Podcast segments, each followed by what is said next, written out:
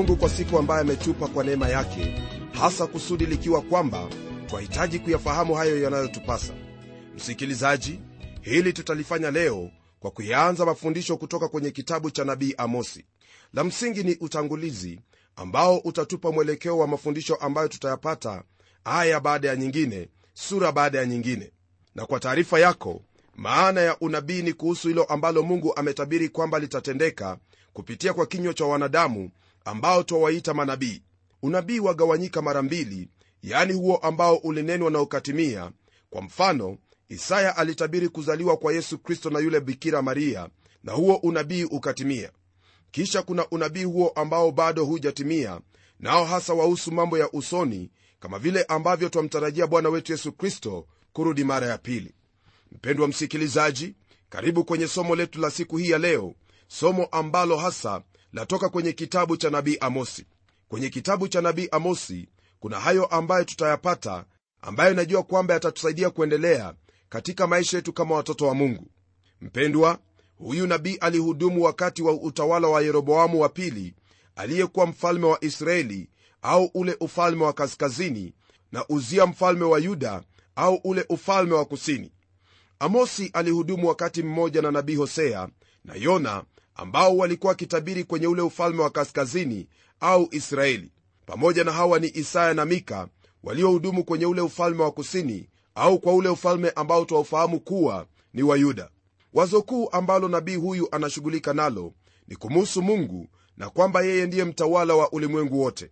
Nam kila taifa lawajibika kwake kulingana na nuru hiyo ya kweli walio nayo hasa uwajibikaji huu kama vile ulivyo kwa taifa ndivyo ulivyo kwa kila mtu binafsi.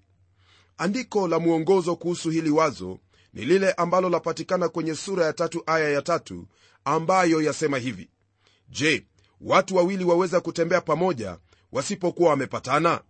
Najua kwamba unalo jibu la swali hili tayari na hilo ndilo ambalo hasa litakuwa mwongozo wetu katika mafundisho haya. Nabii huyu ndugu msikilizaji alikuwa akihudumu wakati ambapo taifa hilo la israeli au ule ufalme wa kaskazini ulikuwa umefanikiwa sana na kila mtu alikuwa akijisikia sawasawa. Ni miongoni mwa hawa ndiyo mungu alimtuma kusudi aweze kuambia kwamba mungu atahukumu taifa hilo hasa wale ambao wanaishi katika raha na dhambi. Na kama vile itakavyokuwa kwa kila mtu hivyo ndivyo itakavyokuwa kwa taifa nzima. Kwa habari za mwandishi ni wazo langu kwamba amosi ndiye aliandika kitabu hiki hii ni kwa mujibu wa aya ya kwanza sehemu ya pili kwenye sura ya kwanza ambapo neno la mungu lasema hivi. Maneno ya amosi aliyekuwa mmoja wa wachungaji wa tekoa. Kwa hivyo haya ambayo tuyasoma kwenye kitabu hiki cha amosi siyo maneno ambayo mtu aliyasikia na kuyaandika lakini ni maneno ambayo amosi mwenyewe aliandika. Sehemu hiyo ya tekoa ni mashariki mwa mji mdogo wa bethlehemu efrata. Amosi alikuwa mwenyeji wa mji huo naye alikuwa ni mchungaji mji huu haujulikani sana kama vile bethlehemu. Ni sawa na vile ambavyo hamosi hatajwi kwenye sehemu nyingine yoyote vile katika biblia. Kwenye kitabu cha samueli wa pili sura ya 14 daudi alipokea ujumbe kutoka kwa nabii mwanamke alipokuwa mkimbizi kutoka kwa sauli. Tekoa ni mji ulio kwenye vilima vinavyokabili jangwa ambayo yapakana na bahari ya chumvi. Kusudi tufahamu huyu mtu zaidi msikilizaji itatubidi kwenda mbele hadi sura ya 7 aya hiyo ya 1 hadi 15 nalo neno la mungu latuambia haya. Ndipo amazia kuhani wa betheli akapeleka habari kwa yeroboamu mfalme wa israeli akisema amosi amefanya fitina juu yako kati ya nyumba ya israeli.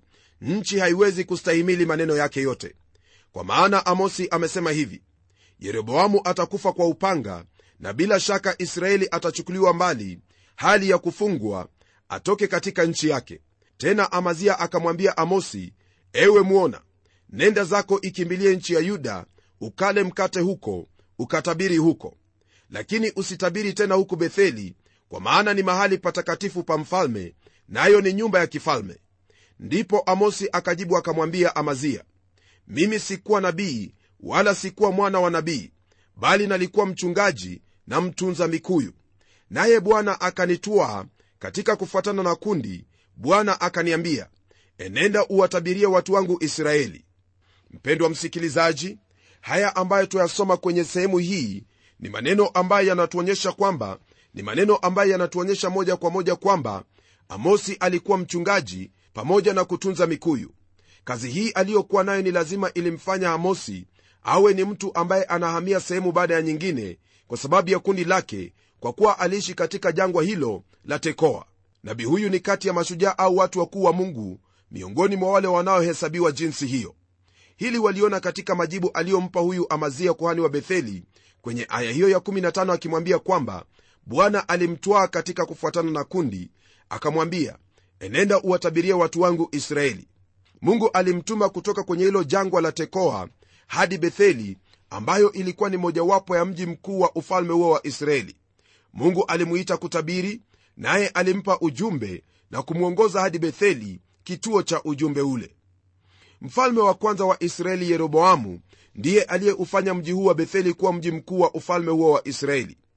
Ni huyu mfalme msikilizaji ndiye aliyetendeza sanamu ya dhahabu mfano wa ndama na hapo watu wale wakaabudu. Hili ni kati ya hayo machukizo ambayo watu hao walifanya kinyume na maadili yake mungu ambayo alikuwa amewaagiza hata kabla ya wao kutoka misri. Waweza kukumbuka kwenye kile kitabu cha kutoka kwamba musa alipopanda mlimani kukutana na mungu wale watu walifanya ndama ya dhahabu na kuabudu. Hii ni kwa kuwa hali hiyo ya kuabudu sanamu waliokuwa wakiiona kule misri haikuwa imetoka katika mioyo yao. Na hapa tuona kwamba historia yajirudia tena hasa kwa kuwa watu hao walikuwa wamekataa kujifunza kutoka kwenye ile historia ambayo walikuwa nayo hapo awali. Walimpa mungu kisogo na wakageukia miungu ambayo hawakuijua wala baba zao hawakuwafahamu. Huko betheli ndipo wangwana waliishi watu waliostaarabika wenye hali ya maisha ya juu wasomi na wanathiolojia thiolojia ambayo hasa ilikuwa ya kuabudu miungu hiyo ya kigeni. Betheli ndugu msikilizaji kama vile ilivyo katika miji mikuu yote ndipo mitindo yote ilitoka na kile ambacho watu wa miji mingine walifanya ni hicho ambacho kilitoka betheli. Iwapo ulikuwa unaishi kati ya miji hiyo midogo ya betheli nawe ulikuwa unataka kujua ni mtindo upi utakuwepo mwaka kesho. Sehemu ya kwenda ilikuwa ni betheli. Watu wa siku hiyo walijua kwamba betheli ndipo sehemu ambayo ulihitajika kuwa. Na iwapo ungevalia katika mtindo mwingine wowote ule ukiwepo kule betheli basi wewe ungelionekana kana kwamba umetoka mashambani. Na kwa kuwa amosi alikuwa ametoka mashambani mara tu alipoingia kule ni lazima watu walimshangaa kwani hakuwa amevalia kulingana na mtindo wa wakati ule na kama vile alivyokuwa tofauti hivyo ndivyo ujumbe wake ulivyokuwa. Kumbuka kwamba huyu ni mtu aliyetoka jangwani kwenye mji mdogo mji ambao hukuwa unajulikana uitwao tekoa. Baada ya muda wale wazee waliokuwa kwenye mji ule hawakupendelea ujumbe wake na hili ndilo lililomfanya amazia kuhani wa betheli kwenda kwa mfalme na kunena jinsi ambavyo tumesoma kwenye sura ya saba aya hiyo ya 1 hadi 15 unapotazama kwa umakini kile ambacho amazia alikuwa akimwambia mfalme yote hayo kwa hakika yalikuwa ni uongo. Nitakuuliza urudie kusoma sehemu hiyo nawe utamakinika kwa jambo hili. Kama vile ilivyo leo hii ndivyo ilivyokuwa nyakati za amosi. Amazia alikuwa na dukuduku moyoni kwamba huenda sehemu yake ikachukuliwa na huyu mhubiri mgeni aliyekuwa na ujumbe wa kuchoma. Na iwapo hilo ndilo litatendeka basi posho lake halitakuwepo. Ndiposa alimwambia kwamba ewe mwona nenda zako ikimbilie nchi ya yuda ukale mkate huko ukatabiri huko lakini usitabiri tena huku betheli. Je msikilizaji si haya ndiyo tunayoyaona leo hii? Kuna uwezekano kwamba mtu akiwa na cheo kwenye dini mara nyingi hutumia nafasi hiyo kuwadhulumu watoto wa mungu. Licha ya mambo kama hayo kuwepo ninafuraha kwamba mtumishi wa mungu anayejijua atayaangalia haya yote na kuyajibu kwa ujasiri kama amosi alivyomjibu huyu amazia na kumwambia kwamba mimi sikuwa nabii wala sikuwa mwana wa nabii bali nalikuwa mchungaji mtunza mikuyu. Naye bwana akanitwaa katika kufuatana na kundi. Bwana akaniambia enenda uwatabirie watu wangu israeli kisha akaendelea na huduma yake kama vile ambavyo mungu alimtuma kufanya kwa kulinena neno la mungu barabara. Msikilizaji hilo ndilo jambo ambalo wahitaji kufanya iwapo wewe ni mhudumu maana utakutana na vipingamizi vingi. Kuna watu ambao watakuja kuweka vikwazo mbele zako na kusema mabaya yote ambayo wanaweza kufikiria. Kumbuka kwamba huyu amazia yeye alikuwa ni kuhani wa miungu lakini hakuwa kuhani wa mungu aliye hai. Tazama anaponena ananena habari za kuhusu tumbo maana anatajia mkate. Alifikiri kwamba amosi amekuja kunyakua mkate wake kama vile ambavyo wahubiri wengi wanapomwona mtu anapohubiri wanafikiri kwamba amekuja kuchukua nafasi yao. Msikilizaji iwapo wewe ni mhubiri na unayo tabia kama hiyo fahamu kwamba wewe basi haumtumikii mungu bali unatumikia tumbo lako au unafuatia malengo yako iwe ni sifa au kujulikana au kuwa tuna ushawishi juu ya wale ambao unawaongoza. Lakini iwapo wafahamu kwamba wale unaowaongoza ni watoto wa mungu na wanakuhitaji kama kiongozi wao na iwapo neno la mungu litatoka kwa kinywa cha mtu mwingine basi pokea hilo nawe uendelee mbele kuwahudumia watu wa mungu. Na kwa kuwa watu wamekosa kufahamu jambo hili tumeona kwamba kumekwepo na migawanyiko kumekwepo na hali ya uhasama hata miongoni mwa wakristo jambo ambalo halimfurahishi mungu hata kidogo. Napenda kukukumbusha ndugu yangu kwamba unaposoma kwenye kile kitabu cha yohana mtakatifu sura ya 17 iwapo kuna jambo ambalo kristo aliliomba kwa mungu baba ni kwamba sisi wa kristo tuwe moja kama vile yeye alivyo moja na baba. Je katika huduma yako wewe ni moja na wenzako au wewe wajiona kuwa ni bora kuliko wenzako? Unapohudumu unahudumu kwa malengo yapi? Unahudumu ili upate sifa au upate kujinufaisha? Fahamu kwamba huduma ambayo mungu amekupa sio ya kukunufaisha wewe na iwapo wafikiri kwamba hapo ni mali pa kukunufaisha kuna sehemu nzuri kabisa ambayo waweza kufanya na kunufaika kabisa tena zaidi ya vile ambavyo wanufaika pale. Rafiki yangu mhubiri umeitwa ili kuhudumu neno lake bwana na wala sio kujinufaisha au kutafuta kuwa na ushawishi juu ya wale ambao unawaongoza. Lililopo ni wewe kuongoza katika neno lake bwana na kuendesha katika njia nyofu njia ambazo mungu amekufundisha.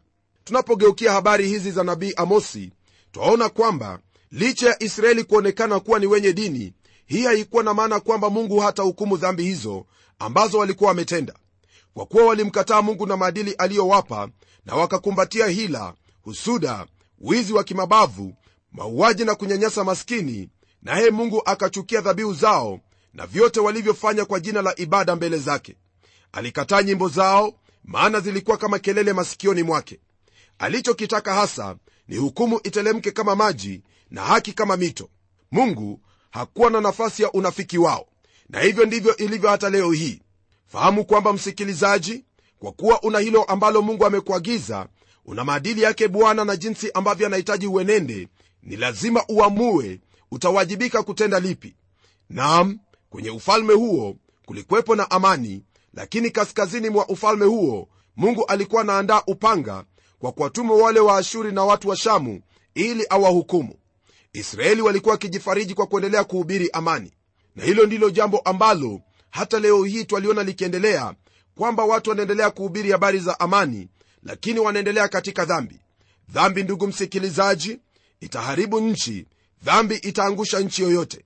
Iwapo kutakuwepo na amani ni lazima dhambi iondoshwe na njia moja tu ya kuondosha dhambi ni kwa kumkimbilia mungu aliye hai mungu yehova. Macho ya bwana kama vile historia inavyoshuhudia ii juu ya ufalme wowote utendao dhambi ili kuuondosha toka kwa uso wa ulimwengu. Na hivyo ndugu msikilizaji ndivyo ilivyo hata sasa. Lililopo ni wewe kufahamu kwamba wewe kama mwenyeji wa taifa hili ni lazima utende yale ambayo yanakufaa kutenda yale ambayo ni matakwa yake mungu. Kwa kweli ujumbe huu haukuwapendeza watu wa israeli lakini mungu alimtuma huyu nabii kusudi awaonye. Nam alikuwa ananuia kwa hukumu kwa sababu ya dhambi zao. Tunapogeukia kwenye sura ya kwanza msikilizaji tayari tumeona kwamba amosi alikuwa ni mtu mwenye ujasiri na ujumbe toka kwa mungu. Amosi hakujulikana kabla ya kwenda betheli na hata siku hizi nasikitika kwamba si wakristo wengi wanaofahamu habari za amosi. Katika nchi yetu amosi ni jina tu la ubatizo kwa wengi lakini twatakiwa kufahamu amosi alifanya nini hasa tunapomkumbuka hosea. Wao walihudumu wakati mmoja na huenda pia walijuana. Ujumbe wa hosea ulikuwa juu ya upendo wa mungu lakini huyo mungu mwenye upendo pia atahukumu mahali popote panapo dhambi. Amosi aliongea juu ya haki ya mungu na kweli yake ambazo zamfanya kuhukumu. Ni jambo la kushangaza kuona kwamba amosi alikuwa anawaza juu ya ulimwengu wote. Kwanza alinena kuhusu mataifa yaliyozunguka israeli na yale ambayo yatapata mataifa hayo.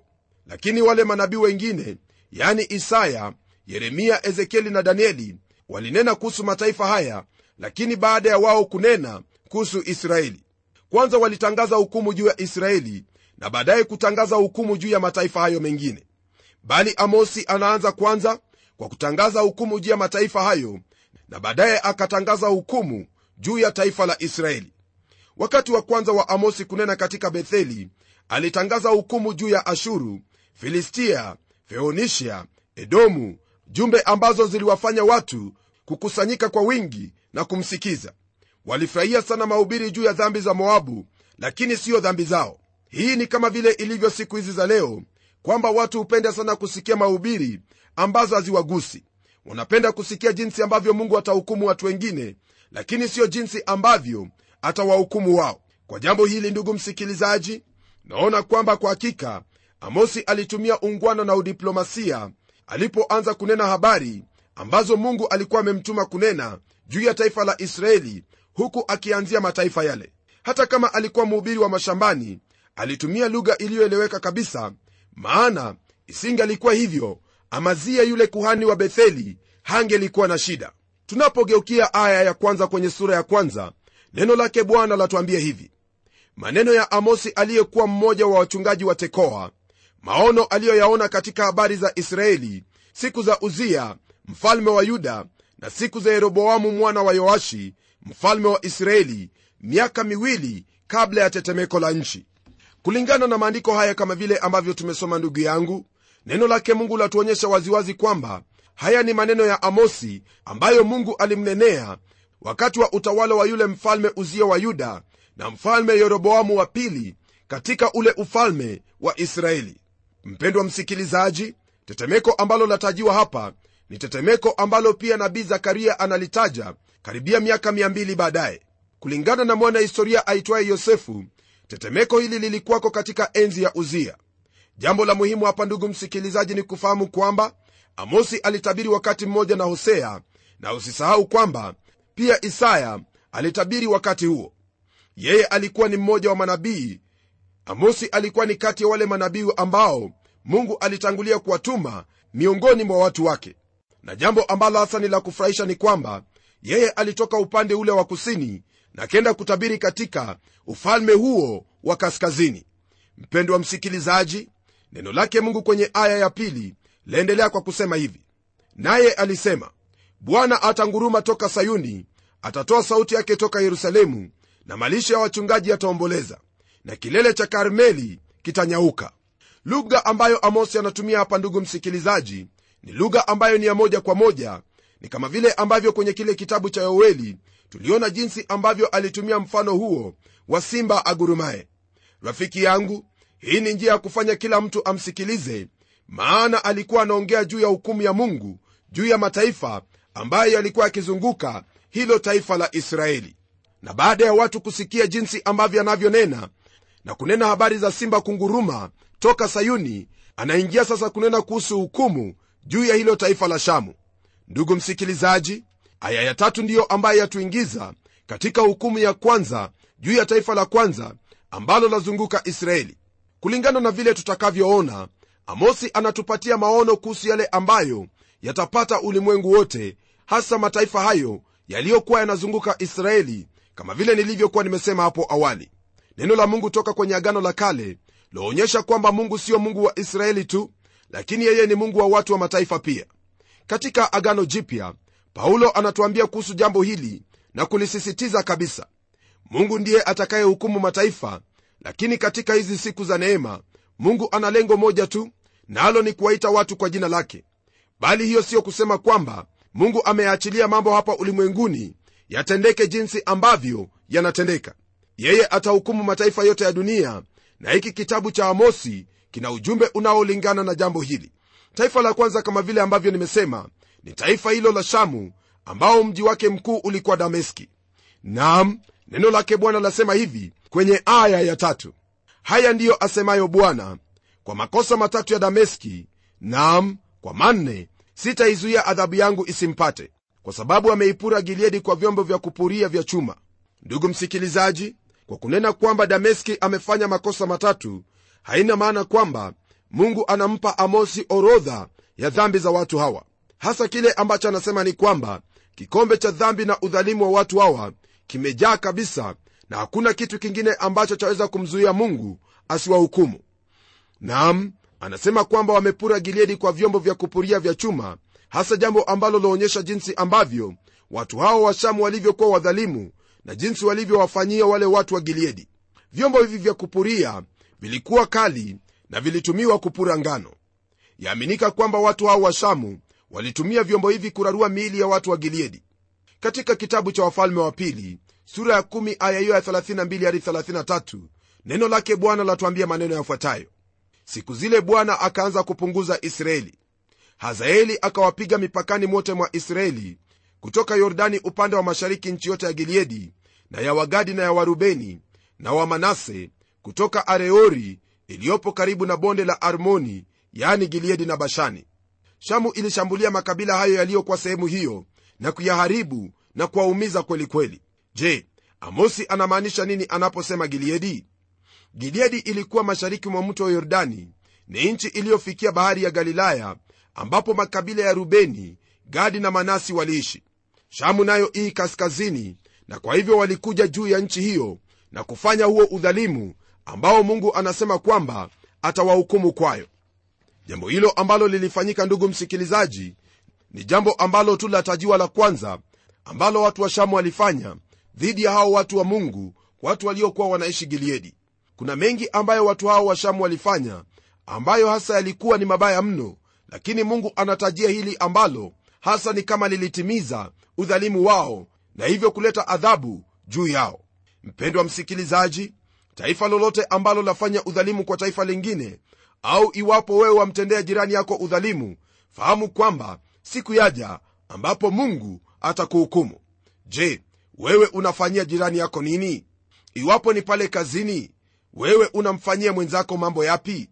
Je umefanya mwenzako kufutwa kazi bila makosa yoyote?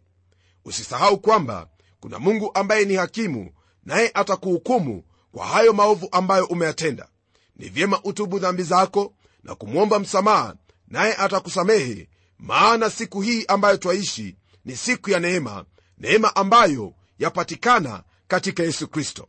Usingojee hadi hukumu ya mungu iwe juu yako.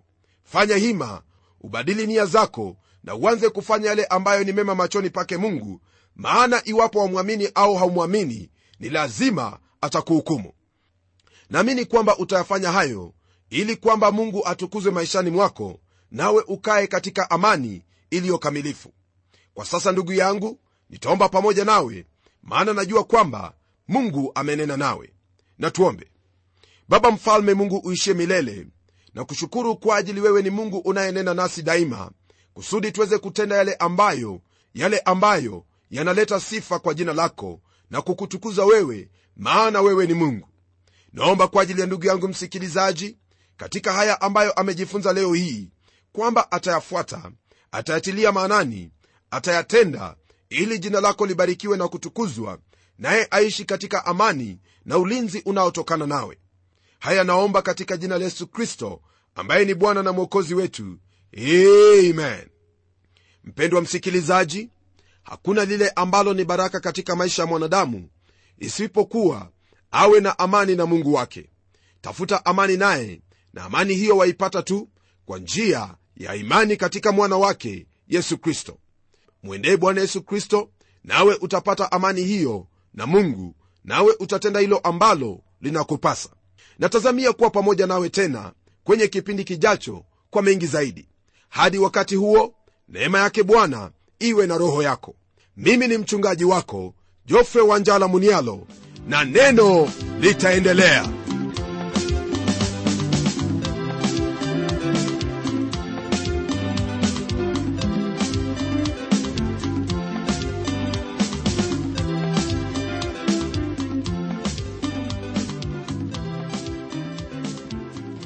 Ni matumaini yangu ya kwamba umebarikiwa na hilo neno la bwana na uko tayari kutuuliza maswali yako. Hebu tuandikie ukitumia anwani ifuatayo kwa mtayarishi kipindi cha neno transworld radio. Sanduku la posta ni 21514 nairobi kenya.